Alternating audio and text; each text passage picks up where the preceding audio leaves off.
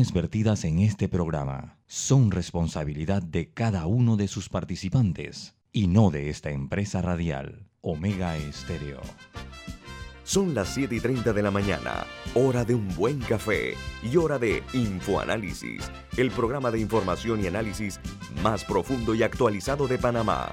Infoanálisis con Guillermo Antonio Adames, Rubén Darío Murgas y Milton Enríquez.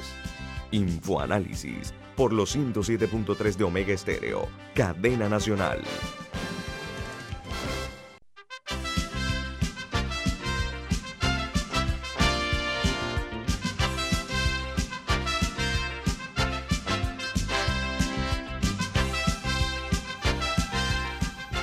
Saludos desde la capital de la República. El, mensaje de feliz año nuevo para los oyentes de Omega Estéreo y de Info Análisis.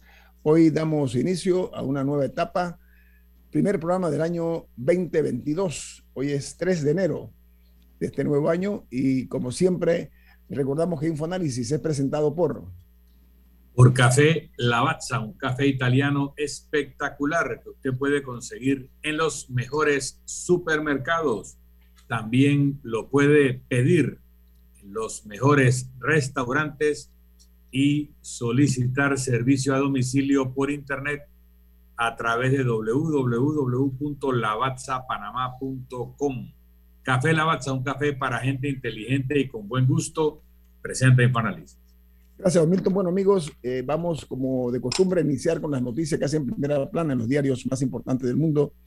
Recordándoles que este programa se ve en vivo, en video, en Facebook Live, también en nuestra app, tanto para los eh, teléfonos que tienen tecnología Play Store como App Store, en las computadoras y en las, eh, en las tabletas, en la página web de Omegastereo, megastereo.com también en el canal 856, canal de cable onda, y en uh, Tuning Radio nos pueden también sintonizar en sus celulares.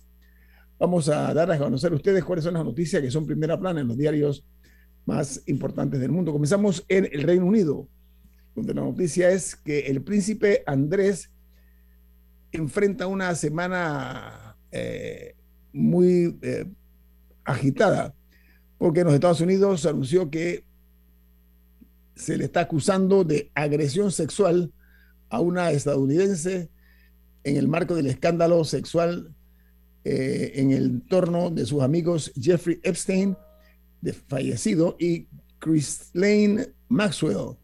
Dice que la demanda fue presentada en los tribunales de la ciudad de Nueva York.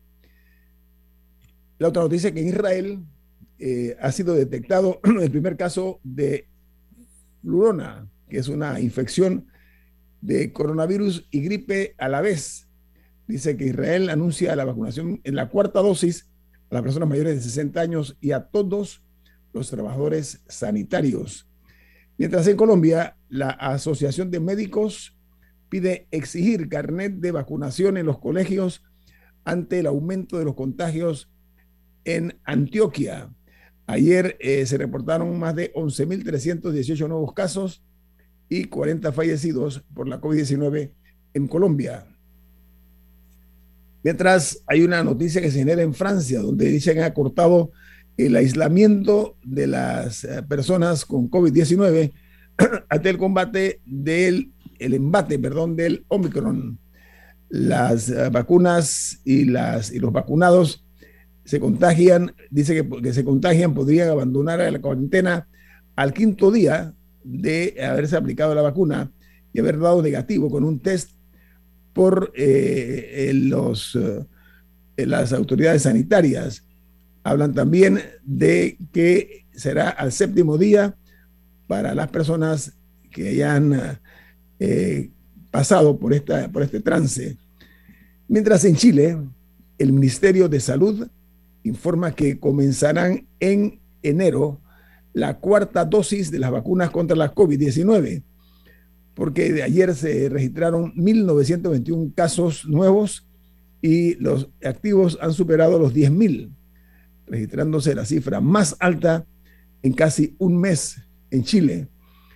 Mientras la principal noticia en El Salvador es que los Las estadísticas del Ministerio de Salud reflejan que el eh, diciembre del año 2021 fue el mes menos mortal por la COVID-19 y el segundo con menos muertes desde el inicio de la pandemia. El presidente Bukele anunció ayer que eh, en el Hospital San Salvador no tienen por el momento ninguna persona que esté ahora mismo hospitalizada por la COVID-19 en El Salvador. Mientras los expertos internacionales eh, del Hospital General de Massachusetts en los Estados Unidos eh, dicen que el Omicron es el virus con la propagación más rápida de la historia. La nueva variante eh, conquistó el planeta en apenas, en apenas un mes, mientras continúa la incertidumbre sobre hasta qué punto es realmente menos grave en las personas no vacunadas o con defensas bajas. Hay todavía eh, sectores oscuros acerca de la Omicron y su impacto. Mientras en eh, Argentina el gobierno estudia subir los precios de los combustibles junto a las tarifas para reducir la tarifa del gas, para reducir los, lo que es el costo político. Dice que la nafta, o sea, el combustible que consumen los automóviles, es uno de los más baratos en la región. Y por temor a la inflación, el presidente está anunciando o está evaluando un cambio de gabinete, el presidente Fernández de Argentina. Los diarios, los principales diarios de los Estados Unidos, voy a darles a conocer a ustedes cómo titulan esta mañana, qué aparece en sus primeras planas. El diario The New York Times dice, la ayuda adicional del crédito tributario por hijos termina justo cuando la COVID-19 surge de nuevo. Dice New York Times que esto ha beneficiado eh, en una forma muy eh, importante a las personas en medio de la pandemia y que muchos progresistas esperan eh, hacer permanente algo que ha caducado en medio de un enfrentamiento en el Congreso de los Estados Unidos. Dice la nota que los investigadores dicen que eh, esto ha, salvado, ha salvado a muchísimas personas durante la pandemia de la pobreza, esta ayuda que se dio por parte del gobierno. Y el Washington Post, su principal noticia de titulares, los demócratas de la Cámara comienzan a prepararse para la era posterior a Nancy Pelosi. Ella dice que están eh, muy agradecidos del trabajo hecho por la señora Pelosi pero que van a enfrentar la abrumadora tarea de presidir el debate con eh, cada vez más tenso eh, sobre si los demócratas serán un partido de izquierda activista o evaluarán una propuesta de centro izquierda en los próximos días. El diario The Wall Street Journal señala que las acciones eh, se enfrentan a un camino más rocoso. Las acciones eh, en, el mercado de acciones enfrentan un camino más rocoso en el año 2022 a medida que aumentan las tasas. Dice que aunque los inversores eh, mantienen la esperanza, muchos ven un aumento de las amenazas ante el repunte de la era de la pandemia a medida que la Reserva Federal eh, comienza a retirar la ayuda y el apoyo a la economía. Ahora volvemos a América Latina, donde en Perú la inflación del año 2021 cerró en 6,43%, que es la más alta en 13 años. En cuanto a la COVID, ayer se registraron 3.040 casos nuevos de coronavirus para un total de 2.305.177. Hubo 17 fallecidos que totalizan 202.741 personas que han perdido la vida víctima de la COVID-19. Y un avión eh, despega en la mañana del día 1 de enero de 2022 y llegó el día 31 de diciembre a su destino. Eso parece inverosímil, pero es cierto. Es un, se trata de un vuelo que salió de Pekín cuando habían terminado los festejos del Año Nuevo y al aterrizar en Los Ángeles, California, las personas eh, fueron sorprendidas de que habían llegado a la región estadounidense el 31 de diciembre de 2021, por supuesto por el, el, sistema horario ¿no? de ambos países. Es una noticia que está en todos los medios internacionales hoy. Y México suma 299.544 personas fallecidas por la COVID-19 a inicio del año 2022 y suben los contagios, pero el país sigue sin tomar medidas ante la Omicron y se prepara para el regreso a clases presenciales hoy ante una explosión de contagios de la COVID-19 en México. Mientras en Bolivia, desde ayer se exige el carnet de vacunación en todos los aeropuertos, al igual que en, los, en las terminales de buses, en cumplimiento con una serie de disposiciones del gobierno que ha determinado que todos tienen que presentar para poder montarse un avión o a un transporte público de cualquier naturaleza el carnet de vacunación de la COVID-19. Es una orden eh, ejecutiva de ese país. En Costa Rica se conoció que Francia y Alemania varían las reglas de ingreso para turistas en Costa Rica o de Costa Rica en momentos de inquietud por el avance de la variante Omicron del nuevo coronavirus en Costa Rica. Esto está eh, dando señales de, de, complicación en cuanto al manejo que se está dando a la Omicron. No sé si Camilo Milton tiene alguna nota internacional, Camila. Y eh, se origina de África, aunque la, la reporta es la, la BBC, sobre las dificultades que están teniendo para la vacunación en el continente. Y es que cuando uno ve el balance, eh, África es, la, es una región que tiene menos del 20% de su población vacunada. Y una vez que se hace incluso el desglose por las diferentes áreas, hay, hay áreas del continente que tienen menos del 10% de la población vacunada. Perdón. Y esto es por una suma de factores, entre ellos, porque sí es verdad que han tenido acceso a menos vacunas que el resto del mundo. Pero el problema es que incluso una vez las vacunas llegan allá, a través del mecanismo COVAX y otros que han buscado dárselas a bajo costo o sin costo alguno, es que les han, les han mandado vacunas que la recomendación es que cuando una vacuna se manda a un país tenga por lo menos dos meses de todavía eh, que esté vigente, que no esté vencida, pero les llegan vacunas que vencen muy pronto, o sea, que vencen en un mes o menos, entonces a veces no les da, no, eh, no les da la oportunidad de poder eh, distribuirlas y aplicarlas. También que, que, a veces les llegan sin aviso, entonces no tienen preparadas las cadenas de frío, o países que no tienen sistemas de cadena de frío y no tienen cómo distribuirlas internamente.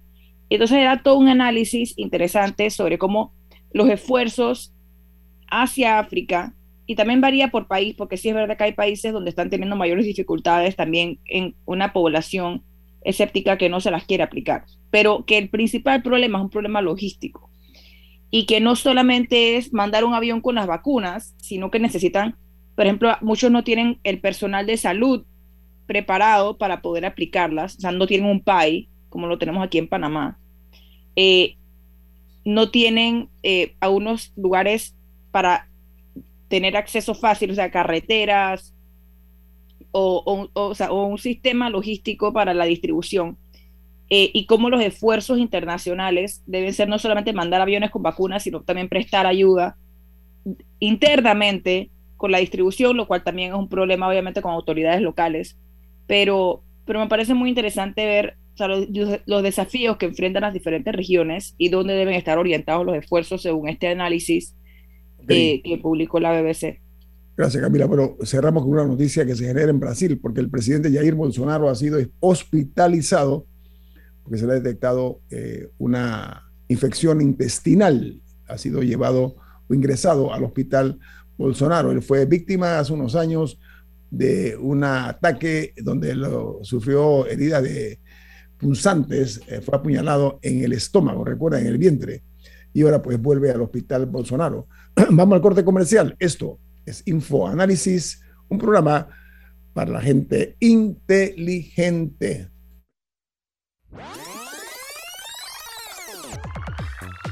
Omega Stereo tiene una nueva app. Descárgala en Play Store y App Store totalmente gratis. Escucha Omega Stereo las 24 horas donde estés con nuestra nueva app.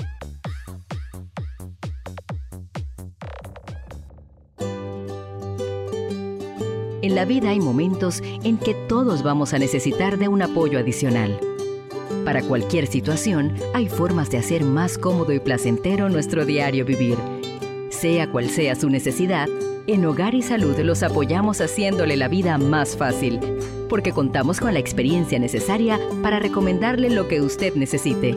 Recuerde, Hogar y Salud les hace la vida más fácil. Visite nuestras nuevas sucursales en Villa Zaita al lado del Super 99 y en Cativa Colón al lado del Super Extra. Estamos abiertos en todas nuestras sucursales del país y le hacemos su entrega de forma gratuita en Panamá Centro. Para mayor información, puede consultar en Instagram y Facebook. Ya viene InfoAnálisis, el programa para gente inteligente como usted.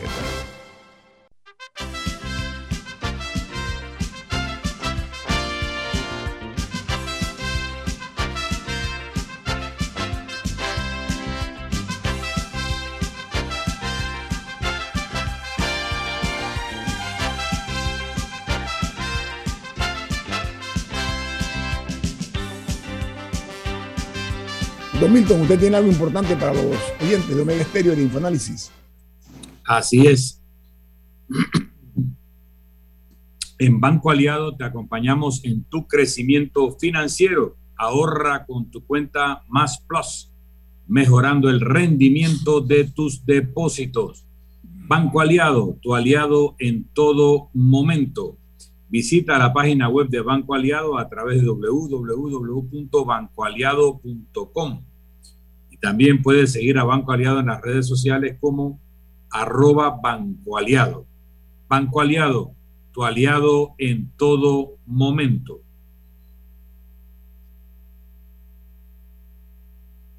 Eh, amigos, eh, gracias por estar con nosotros esta mañana. Milton, ¿cómo pasó usted el año nuevo?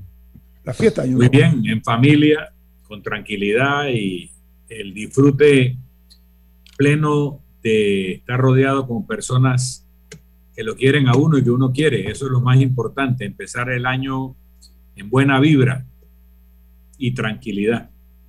Muy bien, eh, esperamos nosotros que algo así haya ocurrido también con nuestros, nuestros oyentes. Hay mucho optimismo en cuanto a qué nos va a deparar este año 2022. Y todos estamos, por lo menos, eh, hay mucho optimismo y muchas ganas de que esto vaya llegando a una normalidad lenta pero segura, ¿no? Bueno, amigos, vamos a entrar en materia porque eh, ayer el presidente de la República, Laurentino Cortizo, perdón, eh, se eh, proyectó a través de una cadena de televisión, cadena nacional de televisión, para presentar pues su, eh, en el segundo periodo de sesiones de la Asamblea Nacional, sesiones ordinarias, eh, un informe a la Nación.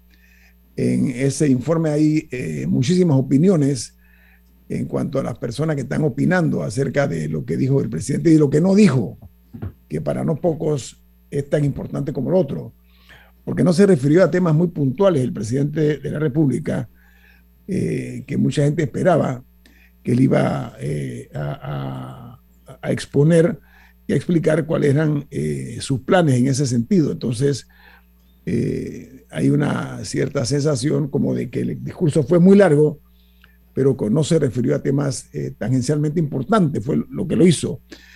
Noticias positivas, la vacuna pediátrica, una, la parte positiva, el anuncio de las clases presenciales el 7 de marzo, pero no habló acerca de la reactivación económica, por ejemplo. Nosotros esta mañana hemos invitado al señor Jaime Porcel, él es analista de mercado, eh, y lo hemos invitado para que él nos haga un análisis, un buen analista político acerca de lo que eh, fue el discurso a la nación por parte del presidente Cortizo. Señor Porcel, bienvenido a Infoanálisis, ¿cómo está?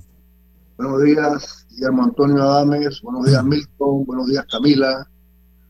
Bien, gracias. Don Jaime, eh, este discurso de la nación que había creado mucha expectativa, eh, desde su perspectiva, eh, ¿qué podemos eh, esperar de su perspectiva, repito, eh, acerca de los pronunciamientos hechos durante hora y tanto por parte del presidente Laurentino Cortizo en su discurso a la nación?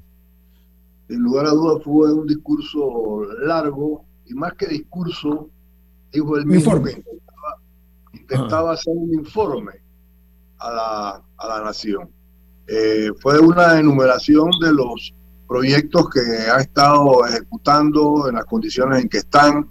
Eh, yo creo que hay, hay que ver también en qué contexto de país, a qué contexto del país se estaba dirigiendo. Nosotros los, los panameños estamos en este momento, nos sentimos confundidos, nos sentimos impactados por la crisis económica y de, y de, y de salud en, en todos los ámbitos realmente. Y lo que estamos esperando, lo que creemos necesitar en este momento son orientaciones políticas hacia dónde dirigirnos, hacia dónde él va a liderar el, el Estado. Y eso estuvo muy lejano de suceder. Un discurso tremendamente frío, la, la, la sensación era que tú veías una especie de, de, de robot enérgico, eh, muy mal encarado. Si tú le quitabas el, el sonido, la impresión que daba era que él estaba disgustado, que estaba, que estaba molesto, que estaba... Eh, alguna vez me recordó cuando algunos amigos me invitaron a Colón y yo fui a Colón y, me, y los coloneses me, me hablaban, dije, hey, ¿qué pasó?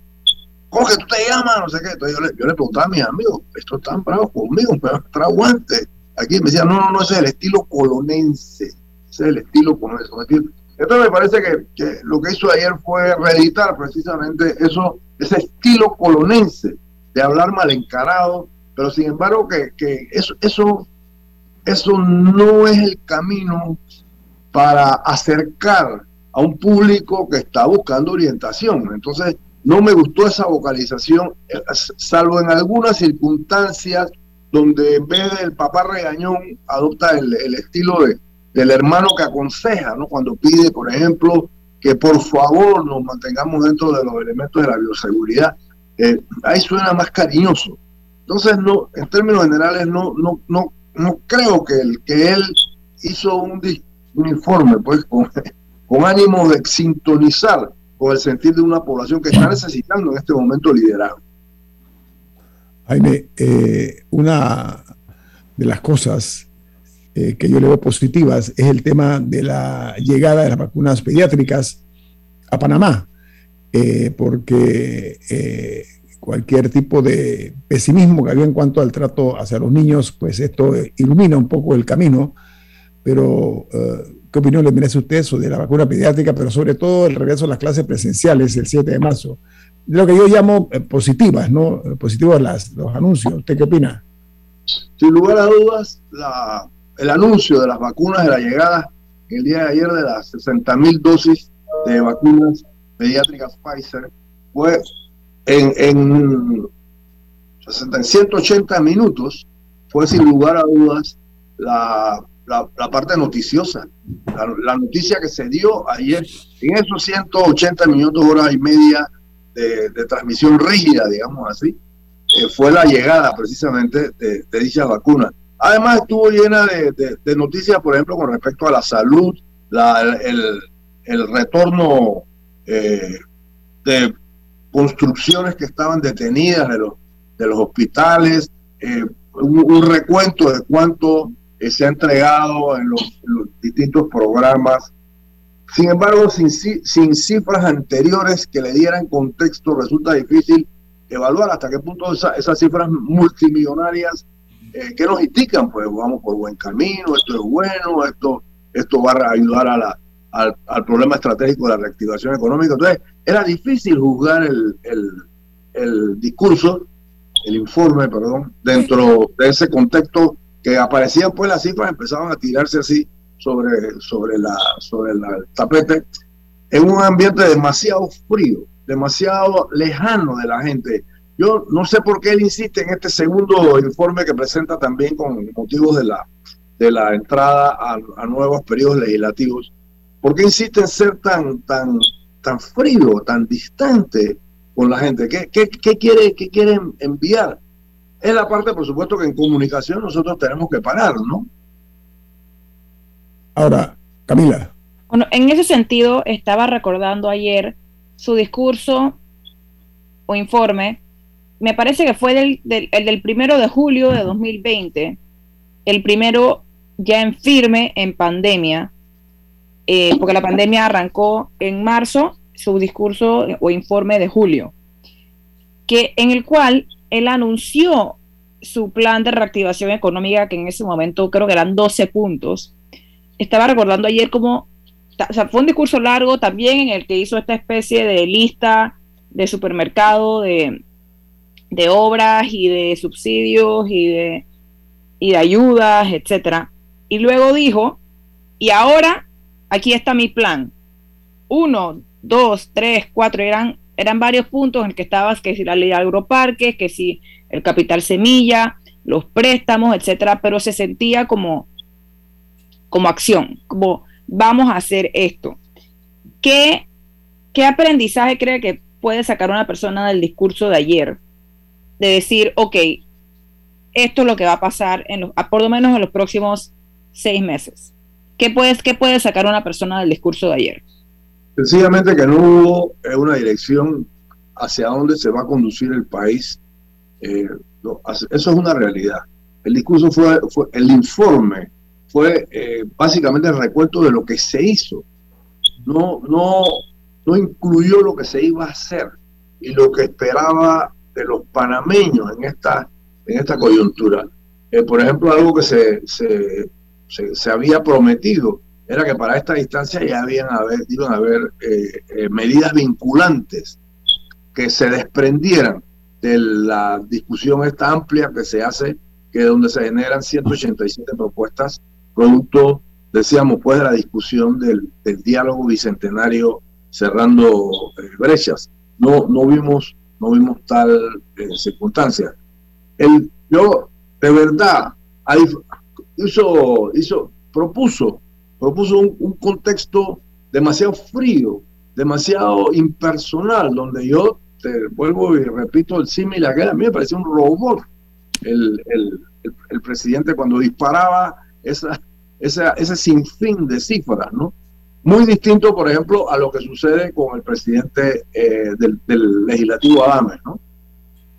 En ese sentido, y me gustaría que entráramos en el discurso del, del diputado Adames un poco más adelante. Pero sí me gustaría destacar también algunos de los ausentes del discurso, algunos proyectos gigantescos que son de los más esperados por la ciudadanía. El cuarto puente no tuvo mención alguna en el discurso, es uno de los que gran expectativa está creando.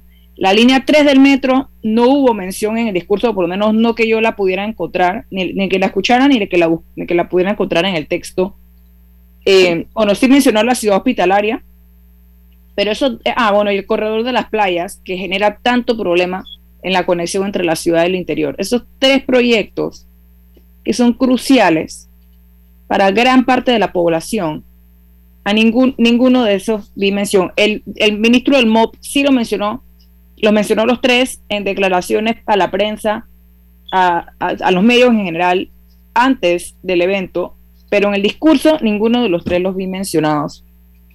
O sea, lo, lo, lo, que... Pues, incluso incluso las intervenciones hacia los hospitales las hace, en realidad las hace Cristiano. Cuando empieza a hablar del, del, de, la, eh, de los hospitales en, en Colón, en Bugaba, eh, la, el, la construcción de la, de la Facultad de Medicina y, y Enfermería, eso sí lo dijo el presidente. Sí, eso sí lo dijo el presidente, ciertamente. Ciertamente sí, lo dijo el presidente. Bueno, tengo un corte comercial. Regresamos en breve aquí con nuestro invitado esta mañana, el investigador de mercado Jaime Porcel, invitado de Infoanálisis esta mañana. Así que vamos al corte, al corte comercial, viene más en Infoanálisis, un programa para la gente inteligente.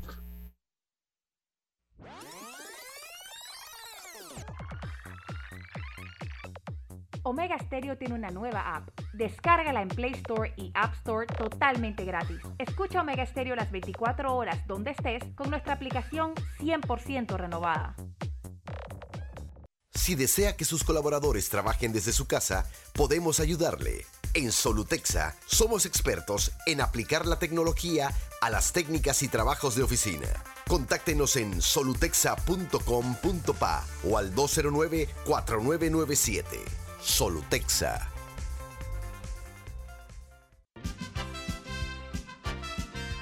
Ya viene InfoAnálisis, el programa para gente inteligente como usted.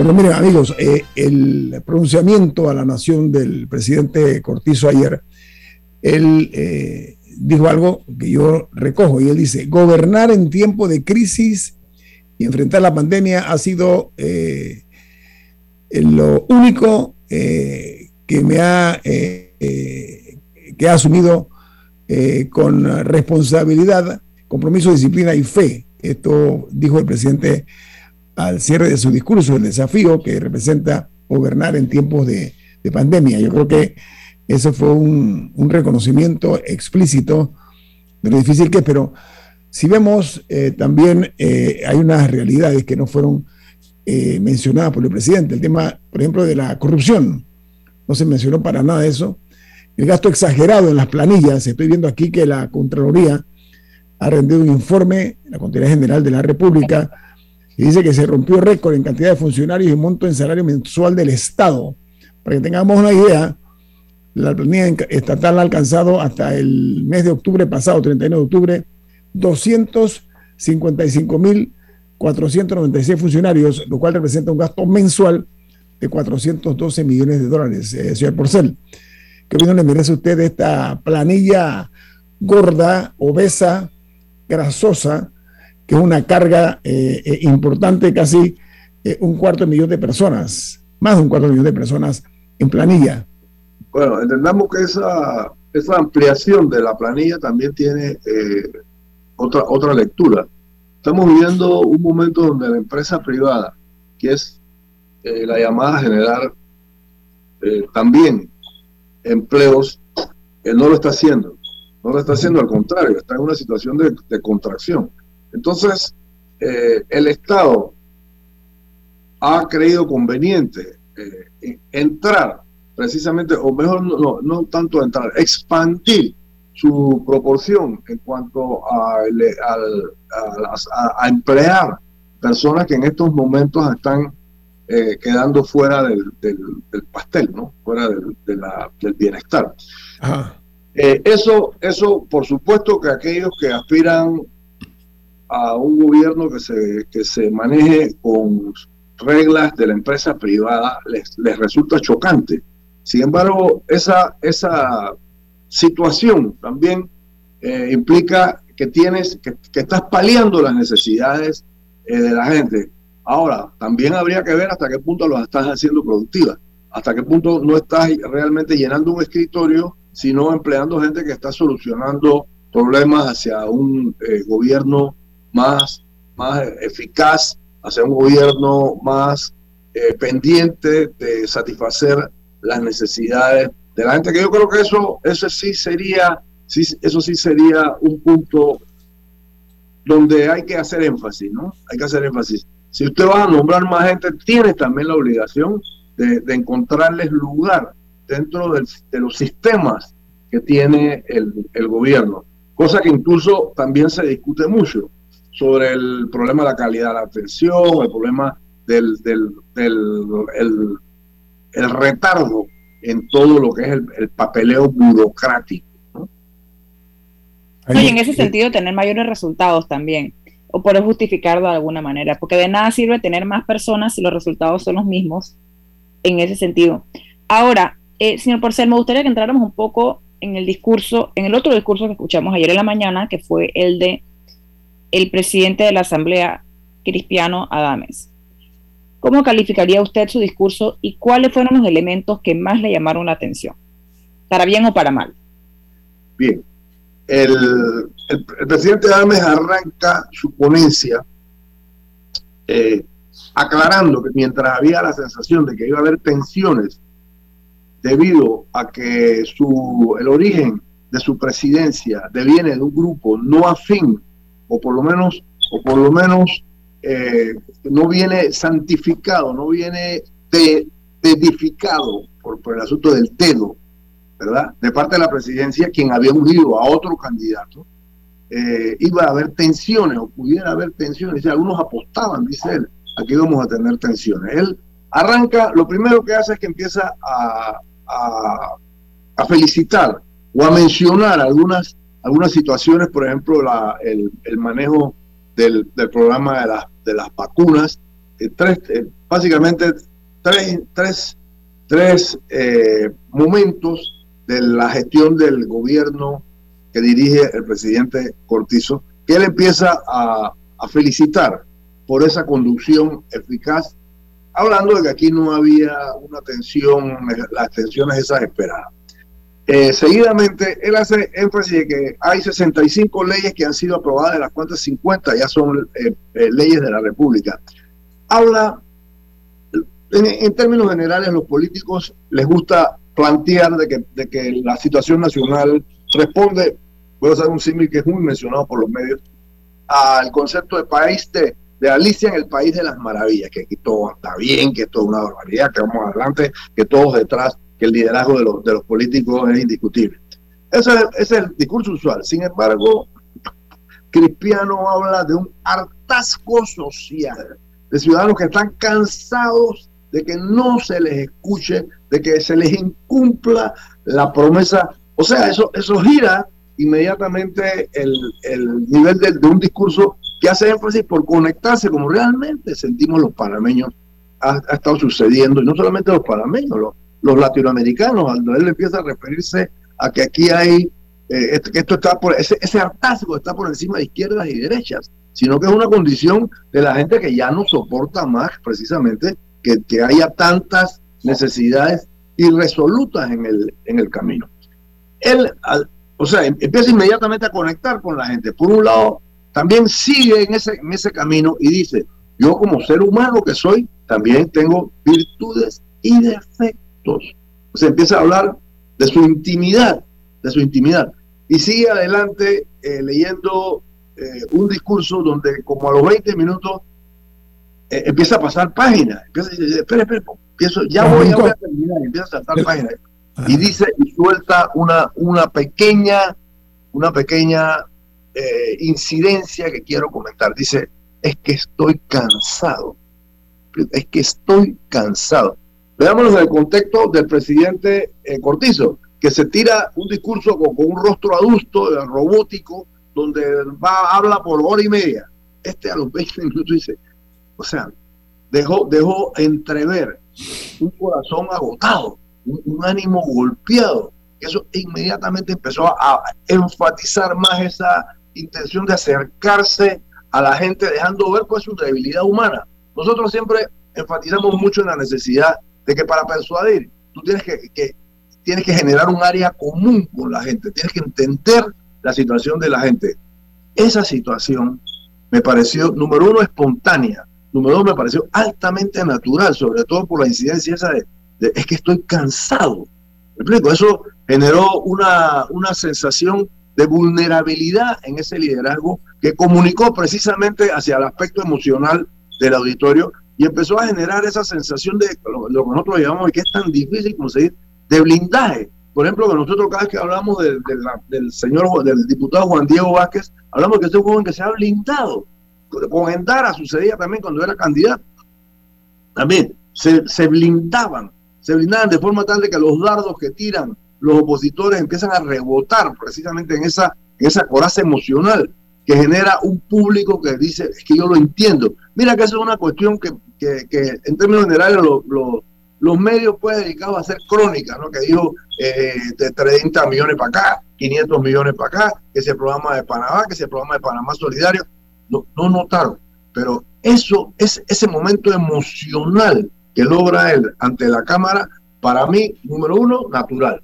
Número dos, espontáneo. Eso no estaba en el discurso. él, se, salió del texto que a propósito me parece que era un discurso eh, escrito por él mismo. Escrito por él mismo. dígame. El presidente habló 117 minutos. Ajá. Cronometrados, cronometrados. Uno.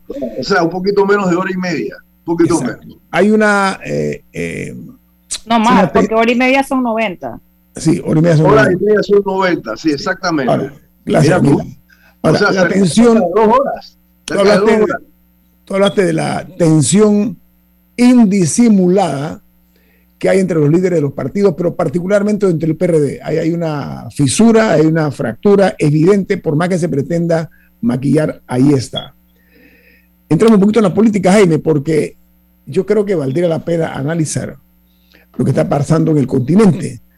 Hablamos de eh, desgaste del sistema político, hay un endurecimiento en cuanto a acciones y reacciones de muchos países de, cara a lo que está ocurriendo.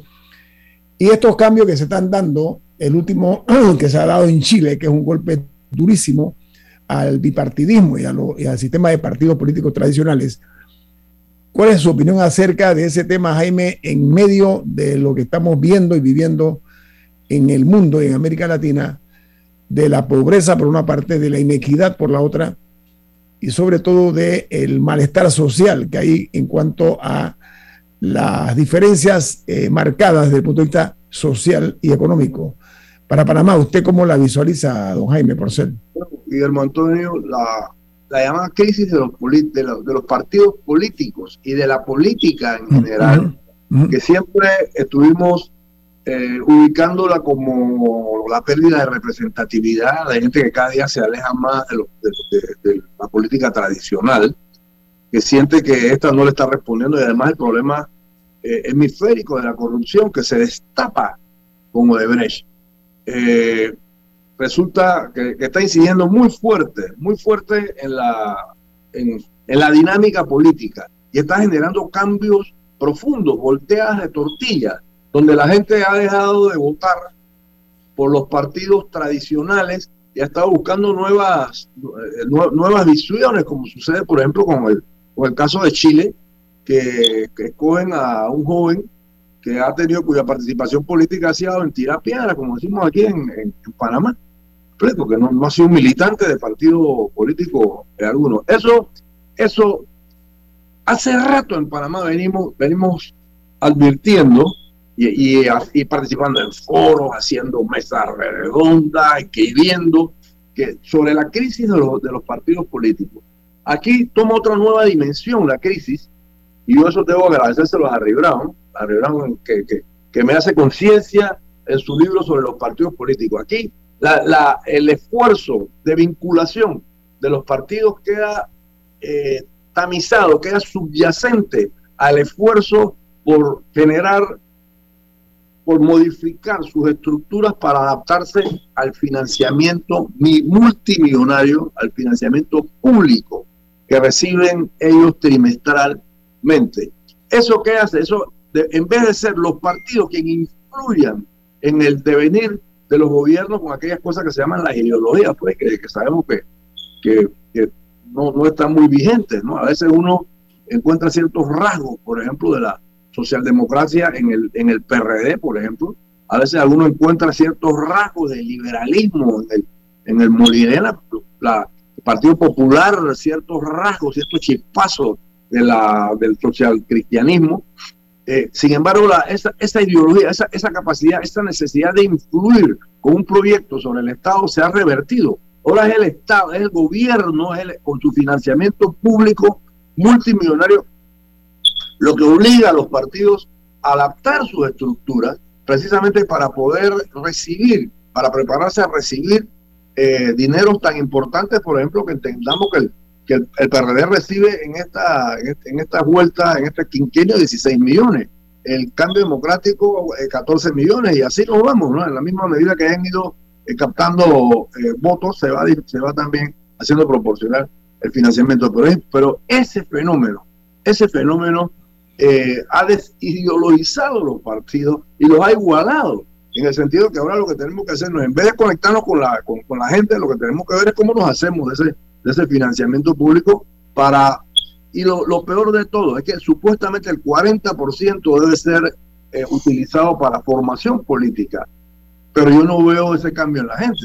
O sea, yo no veo ahora en las redes, por ejemplo, yo no veo más profundidad, yo no veo en el debate público eh, mayor autenticidad, mayor alineamiento con ideas profundas. O sea, yo, yo no, no, no entiendo, no veo, no, no logro recibir cómo se está eh, recibiendo, valga la redundancia, es el impacto en la formación de los, de los partidos. Yo sí sé, por ejemplo, que el PRD está realizando un esfuerzo y tiene una especie como de diplomado. Ahora, preparando líderes del futuro. El asunto está que aquí también, en la política, tenemos un problema muy serio, un problema ético. Pero es que el problema ético realmente está en la base de la ciudadanía. Si los ciudadanos no cambian, los políticos no lo hacen tampoco. Eso es así, para que los políticos cambien, lo primero que tiene que hacer la ciudadanía es empezar a cambiar, por ejemplo, sus elementos de decisión política. El día que eso suceda y la gente empiece a votar por políticos más formados, por gente eh, que ha demostrado eh, su verticalidad en otras áreas de la vida, en esa misma medida la política va a cambiar. Pero lo que pasa es que cuando las personas llegan a las cumbres almibaradas del poder, se lo olvidan todos esos principios. Vamos al corte comercial. Esto es Info Análisis, un programa para la gente inteligente. Omega Stereo tiene una nueva app.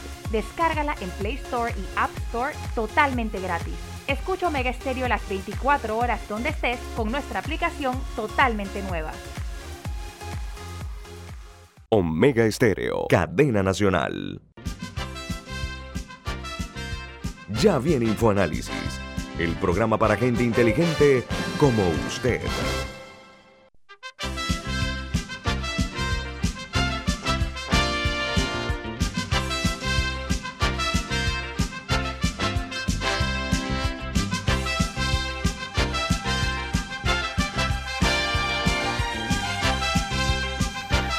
Jaime, a mí me parece, Jaime Porcel está con nosotros, a mí me parece que aquí uno de los problemas es que la clase política no ha sabido eh, adelgazar el ego. Eh, tiene ese problema del de, el ego imperial, ¿no? Que cuando llegan allá arriba a las alturas, como hay a las alturas hace falta oxígeno suficiente, se les, se les enturbia un poco la mente, ¿no? Entonces olvidan el hecho de tener que corresponder los afectos del votante con ellos. Pero aquí el problema eh, fundamentalmente en otros países, Jaime, aparentemente es la desigualdad social. No se ha podido todavía eh, acabar ese, eh, ese ciclo de desigualdad y está creciendo la volatilidad. Yo quiero referirme a que nosotros no somos distintos al resto de América Latina, tendremos idiosincrasias distintas, pero los males son bastante parecidos. Entonces el resultado que estamos viendo y debemos mirarnos en ese espejo porque allá por los años 68, usted recuerda, ¿no? Los famosos golpes de Estado, usted recuerda esa época, ¿no? Ahora mismo estamos viendo eh, que se está dando una situación con los partidos políticos y con los políticos tradicionales que me parece que hay un problema de hipermetropía, que no están viendo hacia abajo, están viendo hacia arriba y ni siquiera horizontalmente el riesgo que están corriendo por ese desgaste producto de ese ego imperial al cual yo hago referencia, don Jaime. Hay un alejamiento entre el votante el político y sobre todo ese hartazgo social que es evidente. Yo me yo he leído también a otros autores y, he denominado, no, creo que de, forma original alguna, el concepto por lo menos no es original. Tú, lo mencionas, ¿no? Yo le llamo eso el complejo del vencedor. Y analizo, y me enfatizo mucho en, en aquel ambiente de los maestros del halago, maestros del halago gente que, que, son, tienen doctorado en chupar media, pero con estilo. Con estilo que. Refinados, refinados, refinados, Jaime, refinados. Saben, saben conmover, saben conmover el, el, alma de los gobernantes y lo utilizan también para acercarlo, para acercarlo, para generarle esos pueblos de Potenkin, ¿no? Esa, esas versiones, país, Alicia en el País de las Maravillas, ¿no? Que decía, aquí todo está tan bien, eh, Su Majestad Catalina la Grande, mire cómo han crecido aquí castillos, cuando, cuando en Crimea Potenkin lo que había mandado a hacer es una, una grandes escenografías, ¿no? Donde, que cubrían pues los villorrios, ¿no? Unas mamparas ahí que parecían castillos a lo lejos. entonces tenía Catalina, vaya, la tenía embebida en su en que su reinado era maravilloso, ¿no? Entonces, los políticos, por eso me gustó, me impresionó, igual que, igual que parece ser, porque Milton también, ahora aquí entre tras, tras bastidores nos hablaba de, del hartazgo social. del hartazgo social. Los gringos también, los norteamericanos, han entendido eso. Han entendido que la gente que con, con, con sistemas corruptos la democracia tiene sus días contados, tiene sus días contados. O por lo menos el sistema democrático este eh, neoliberal, ¿no? La gente ha estado diciendo esto no puede ser, esto, ¿cómo, cómo va a ser que, que, el, que el 1% ese que controla la mayoría de la riqueza del mundo haya salido más cortito de esta pandemia cuando a todo el resto de los, del 99% nos, nos ha, eh, costado sangre, sudor y lágrimas. Entonces, hay ciertas inconsistencias en un sistema que, es que tiende demasiado a propiciar la desigualdad, tiende demasiado a, empobrecer a muchos y, dar oportunidad de que estos pues llamados exitosos, por, me gusta llamar exitosos, cito a, a nuestro amigo mutuo Juan Carlos Tapia, ¿verdad? Que sea, salgan enriquecidos dentro del, del sistema. Quien además, Juan Carlos también está, está en desacuerdo con esta, con esta desigualdad eh, del sistema. Lo hemos escuchado, pues, que con todo que es un empresario exitoso, como gusta él mismo decirse, ¿verdad? Lo hemos gustado eh, expresarse como se expresa la, la, la, gente con, con, con, humanidad, con humanidad, que estas cosas resultan insostenibles. Jaime, el problema en Panamá, entre otras cosas, es que la desigualdad y la pobreza es una llaga, es una llaga eh, que las clases medias y las clases altas eh, nunca imaginaron. Yo creo que eso nunca nosotros pensamos que íbamos a llegar a estos eh, tremendos eh, días que estamos viviendo de zozobra, de zozobra y sobre todo que el futuro incierto. Seguimos votando igualito por los mismos, seguimos creyendo en los cuentos de redención por estos salvadores que nos llegan y no dicen nada de crítica, ustedes confíen en mí, que yo soy una especie de Superman. ¿Me explico? Por eso yo, yo, ese es el hartajo, la gente está harta ya de, de tanta, de tanta, de tantos cuentos que en otros lugares, no sé si en Panamá todavía, se empieza a manifestar en verdaderas volteretas que se está dando al, al sistema político. ¿Me explico? Aquí en Panamá, yo siempre he creído que la gente es tan conformista, es tan conservadora, que prefiere votar por el malo conocido que por las promesas buenas estas del, del, del, del, nuevo político este, del neopolítico que ofrece eh, salvación. ¿no? Entonces te dicen, no, hombre, esto cuando llegan, creo que tú decías la frase, cuando llegan se, se olvidan de, de, su... Don Jaime, don Jaime, déjeme decirle algo. Uno de los problemas que estamos viviendo nosotros en esta sociedad es que a falta de una buena educación, eh, estamos huérfanos de pensamiento crítico. La gente se conforma con un par de migajas, ¿no? De unos cuantos, la gente, me refiero a las clases populares, ¿no? Que si la teja, que si la hoja del zinc, etcétera. No, la gente con dinero también y la gente de clase media también se conforman, también se venden y también se conforman con cosas para sacar provecho. Eso no es exclusivo de ninguna clase social. Sí, lo que pero, pasa es que las dimensiones varían. Uh -huh.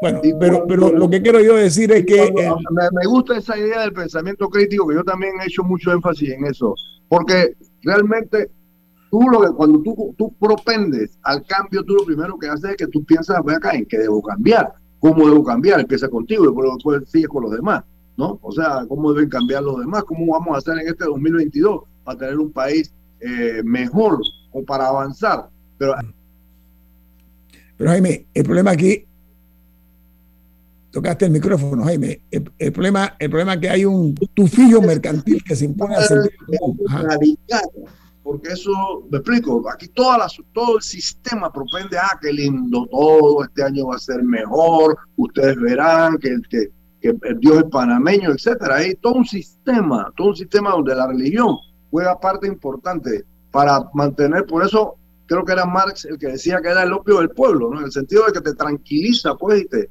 y te obnubila y te, te ¿no? mientras, mientras, mientras las condiciones siguen siguen favoreciendo a ese 1% y desfavoreciendo al, al 99, ¿no? Don Jaime, aquí el problema es que se siente un tufillo mercantilista. El mercantilismo se está imponiendo por una parte un populismo rampante en cuanto a un modo discrecional de utilizar los fondos públicos que nos están dejando eh, empobrecidos, pero sobre todo endeudados hasta la posteridad.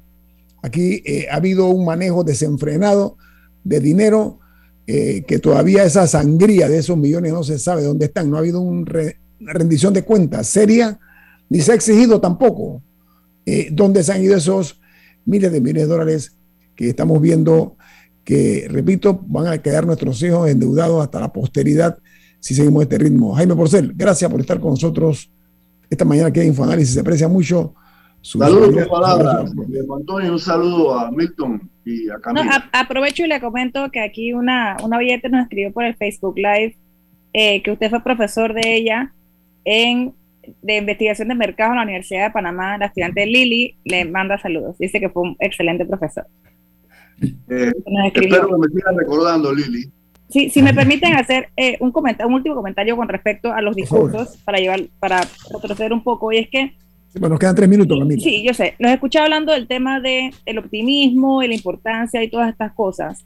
Pero entre los temas que no, que, que, que no me parece que se cubrieron a cabalidad en el discurso del presidente Cortizo es el tema de la seguridad. Y me gustaría referirme a una frase en específico que él usó. Que él dijo, en lo que se refiere a los homicidios dolosos, Panamá mantuvo durante el año 2021 una tasa de 11.5 por cada 100.000 habitantes, tomando como base el censo del año 2010, que por cierto no hemos tenido censo del 2020 todavía, estando la mayor parte de estos homicidios vinculados al crimen organizado. El presidente hace una mención específica a los homicidios en el país. Sin embargo, lo hace de una manera que siento yo no reconoce que en el año 2021 tuvimos una, una cantidad de homicidios mucho mayor que años anteriores. Estaba comparando las cifras del Ministerio Público y todavía no han salido las de diciembre, así que voy a comparar hasta noviembre. Pero para que tengan una idea, de enero a noviembre del año 2021, según la cifra del Ministerio Público, hubo 494 homicidios, sin contar diciembre, 494 homicidios a noviembre. Esos son unos 40 más que en el 2020 y 100 más que en el 2019. De, de, enero a noviembre, según cifra del Ministerio Público, en el 2021 hubo 100 homicidios más que en el 2019. Y yo no siento que decir que, que, es satisfactorio, o, sea, que, que, es aceptable hacer una referencia directa a los, a los homicidios en el discurso y hacerlo de una manera que, trata como de aplacar, una, eh, hablando de una tasa basada en un censo de hace 12 años y que no reconoce la realidad que se está viviendo en ese sentido. Y me, eso me parece, si, no lo iba si no quería tocar el tema, que lo dejara por fuera del discurso, pero manejarlo así me pareció un poco eh, desleal a la realidad. Mira, el problema aquí es que el desbordamiento criminal es porque no se ha entendido que la seguridad se construye de abajo hacia arriba y no al revés. Ahí es parte del problema. Bueno, viene Álvaro Alvarado con su programa Sin Rodeos, aquí en Omega Estéreo. Milton, ¿quién despide Infoanálisis? Nos vamos, pero lo hacemos disfrutando una deliciosa taza del café Lavazza. Un café italiano espectacular. Café Lavazza, un café para gente inteligente y con buen gusto. Despide Infoanálisis.